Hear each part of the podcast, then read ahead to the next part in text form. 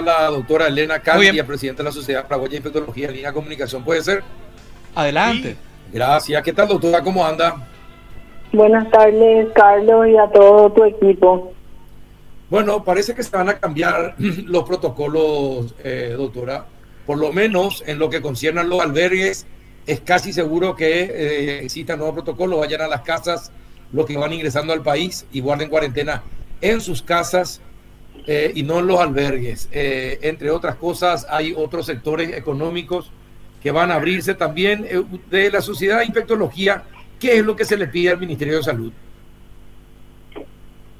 La verdad que nosotros estuvimos analizando solamente dos puntos con respecto al manejo de la pandemia en Paraguay y realmente estamos viendo que los hospitales están saturados, camas de, terapia intensiva llenas, eh, un déficit absoluto con respecto al, al, al número de testeos de pacientes que sí lo necesitan de verdad, un porcentaje de positividad muy elevado cuando se, la OMS requiere que los países que, que tienen bajo control eh, esta pandemia tienen un porcentaje de positividad de las pruebas realizadas menos del 5%, nosotros estamos manejando alrededor del 14 al 15%, lo cual quiere quiere decir que Paraguay no está haciendo suficiente cantidad de test para, para encontrar a todos los pacientes infectados y por ende tampoco tiene la posibilidad de controlar ya que no se diagnostica y estos pacientes están libremente contagiando y transmitiendo el virus en la comunidad. Y bueno, pero ¿y qué es? ¿Un auto de irresponsabilidad del ministerio ir abriendo eh, sin tener todas esas condiciones, eh, doctora? Y mira, Carlos, si no tenés camas para internación en los hospitales, ¿qué más te, te podría yo agregar a eso? Todos sabemos que cuanto más contacto tengamos con un número mayor de personas, van a ocurrir más infecciones e indefectiblemente esto le va a alcanzar a los pacientes vulnerables, que son los pacientes que requieren internación y en última instancia asistencia en terapia intensiva. Eh, ¿Y qué está pasando? ¿Nos apresuramos en estas aperturas, doctora? Y nosotros queremos saber también eh, cuáles son las métricas que el Ministerio de Salud tiene en cuenta para decidir el avance o no a una fase siguiente. ¿Y ustedes le preguntaron eso? ¿Hablaron con el ministro? ¿Le preguntaron algo? No, no le preguntamos todavía al ministro porque esperamos que cuando él tome una decisión determinada, eso tenga un fundamento crítico y científico. y, el, y el hecho de que es casi seguro que eh, los albergues ya no se usen y que los que ingresan al país eh, sean extranjeros o con nacionales que no guarden cuarentena en los albergues sino en sus casas, ¿qué le parece? Eh, realmente el, el mayor problema que estamos teniendo en el país es la transmisión comunitaria sostenida. Mm. Eh, las personas que, que vienen del extranjero pueden guardar aislamiento en, en, en sus domicilios, pero acá el problema es la transmisión comunitaria sostenida, el aumento de casos a partir de mediados de agosto sin parar y tenemos llevamos tres meses en donde no pasa un solo día sin fallecimiento. Entonces tenemos una cuarentena social que nadie controla, las personas se aglomeran, se reúnen, no hay ningún tipo de control del cumplimiento de este protocolo sanitario y eso realmente preocupa porque nosotros lo sentimos eh, que nosotros que trabajamos en, la primera línea lo sentimos en los hospitales. Los hospitales están llenos, las urgencias están llenas de pacientes COVID, pacientes no COVID. Y camas en terapia intensiva que se habilitan son ocupadas rápidamente por pacientes COVID en su mayoría. Bueno, eh, Juan, Rafa. Sí, hay, se escucha también mucho reclamo por, por parte del sector médico eh, por la fatiga, pues venimos saliendo del tema del dengue, ahora la, eh, esta, esta pandemia, y se escucha muy recurrentemente también que el personal de salud está cansado. Así mismo, venimos sin parar desde, desde el año pasado. Eh, hay muchos profesionales que no han salido de vacaciones y también existe, se, da la situación de que un personal tiene que hacer el doble de trabajo porque no hay suficiente cantidad de enfermeras y médicos en, en, en todos los puestos eh, de referencia de, de COVID porque se multiplicaron las camas, pero no así el personal de blanco necesario. ¿Y se, pudo entrenar una cantidad importante de terapistas en este tiempo? Mira, no, no, no es mi área, eh, pero tengo entendido que muchos profesionales no terapistas recibieron un entrenamiento de manejo de pacientes críticos. Eh, todos sabemos que hacer terapia intensiva lleva por lo menos cuatro a seis años, así que difícilmente uno pueda tener un conocimiento acabado en dos o tres meses de entrenamiento.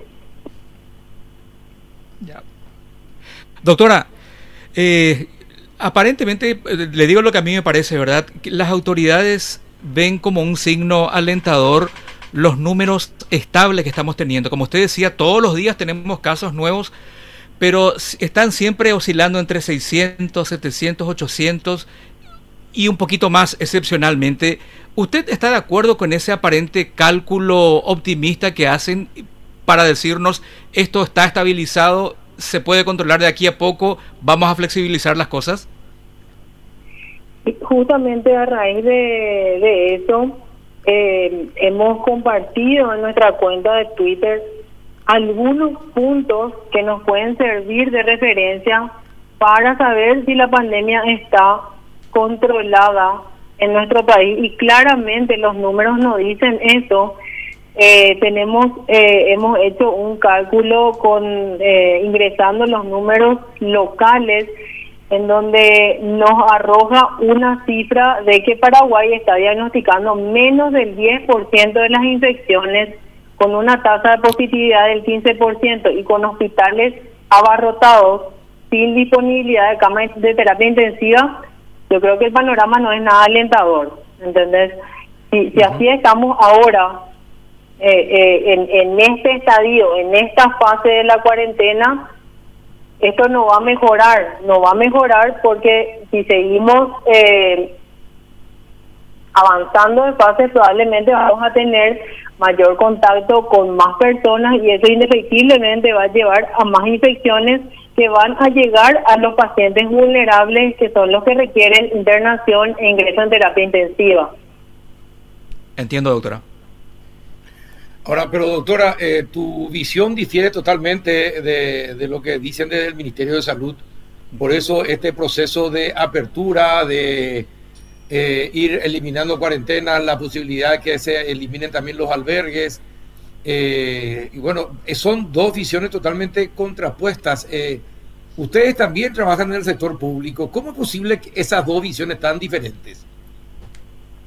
Nosotros también queremos conocer cuáles son las métricas que el Ministerio de Salud está teniendo en cuenta para para avanzar a un siguiente a una siguiente fase. Pero esto que estuvimos comentando ahora es lo que nosotros estamos viviendo en carne propia en los hospitales y los números eh, claramente no, no, yo, claro. Yo sé que ustedes lo dicen porque lo están padeciendo. Claro, claro. Entonces, eh, realmente desconocemos las causas de, de por qué estamos hablando de que el virus está controlado en el país. Esos números de 600 que mencionaste, esos son números reales. Hay muchísimos pacientes que necesitan hacerse el test y no se lo está haciendo. Es más, el Ministerio a fines de agosto había eh, confirmado una modificación en el protocolo en donde no se le iba a testar más ya a los contactos de un caso confirmado a menos que tengan síntomas. Entonces, eh, esos números de confirmados de manera diaria son números totalmente, eh, no son reales, no son reales, no se ajustan a la realidad y en base a ese número no se pueden tomar decisiones de avanzar o no a una siguiente fase. Hay que analizarlo de manera integral y por eso es que nosotros también queremos conocer cuáles son las métricas que ellos tienen en cuenta para hablar de que el virus está controlado. ¿Quiénes, quiénes, quiénes son los que tienen que dar esa métrica, doctora? El Ministerio de Salud. No, ya sé, pero dentro del Ministerio de Salud, ¿qué, qué dirección? Vigilancia de la Salud. Eh, ¿Dónde está el doctor Sequera? Así mismo. Ajá, es él el que tiene, el que tendría que dar la aplicación de la métrica. Claro, claro, claro, sí, porque el ministro, en base a los datos que Vigilancia de la Salud eh, le, envía, le pasa. le comunica, toma las decisiones. Pero, eh, doctora, está, así cuando usted cuenta esto, hasta parece, mire, eh, hasta uno tiene la sensación de que es una irresponsabilidad criminal ir adelantando de fases cuando los datos no son lo correcto que deben ser. Nosotros analizamos únicamente dos puntos que creemos que son los más álgidos, que es la parte de testeo y la ocupación de camas, y claramente nos muestra que no estamos controlando la pandemia en el Paraguay. Bueno, eh, esta es la posición, escuchar a Juanito, escuchar a Rafa, la posición de la Sociedad de Infectología de Paraguay sobre el tema del COVID-19. Es una discrepancia bastante eh, sorprendente con la que sostiene con el Ministerio de Salud. Y creo que después de esta conversación, las autoridades del Ministerio de Salud deben dar una explicación acabada al pueblo paraguayo. Y, y no es sorprendente, Carlos.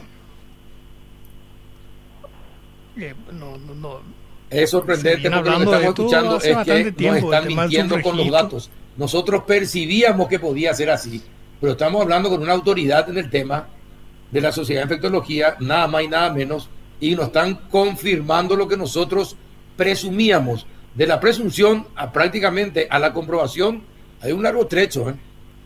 Sí, pero hubo voces ya de, de la comunidad médica semanas anteriores y meses anteriores.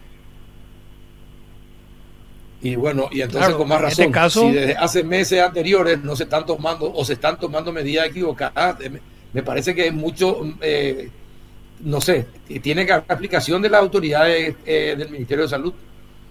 Y la explicación es la presión económica, Carlos. ¿De qué te sirve, si tenés un familiar muerto, de qué te sirve tener todos los millones que puedes juntar? Y es el debate, justamente la tensión entre, entre la salud y los efectos económicos de la pandemia. Y eso es lo que hablábamos al principio.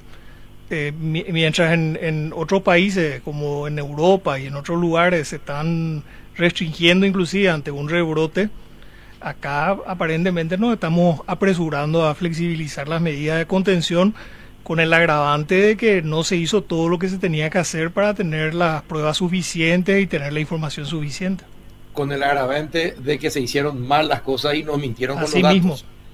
Yo creo que yo creo que tenemos que decir las cosas eh, así como son crudamente para entender eh, la realidad de lo que está pasando, porque eh, esta tensión salud, e-, economía va a existir siempre, doctora, pero me parece que lo importante es la salud del pueblo.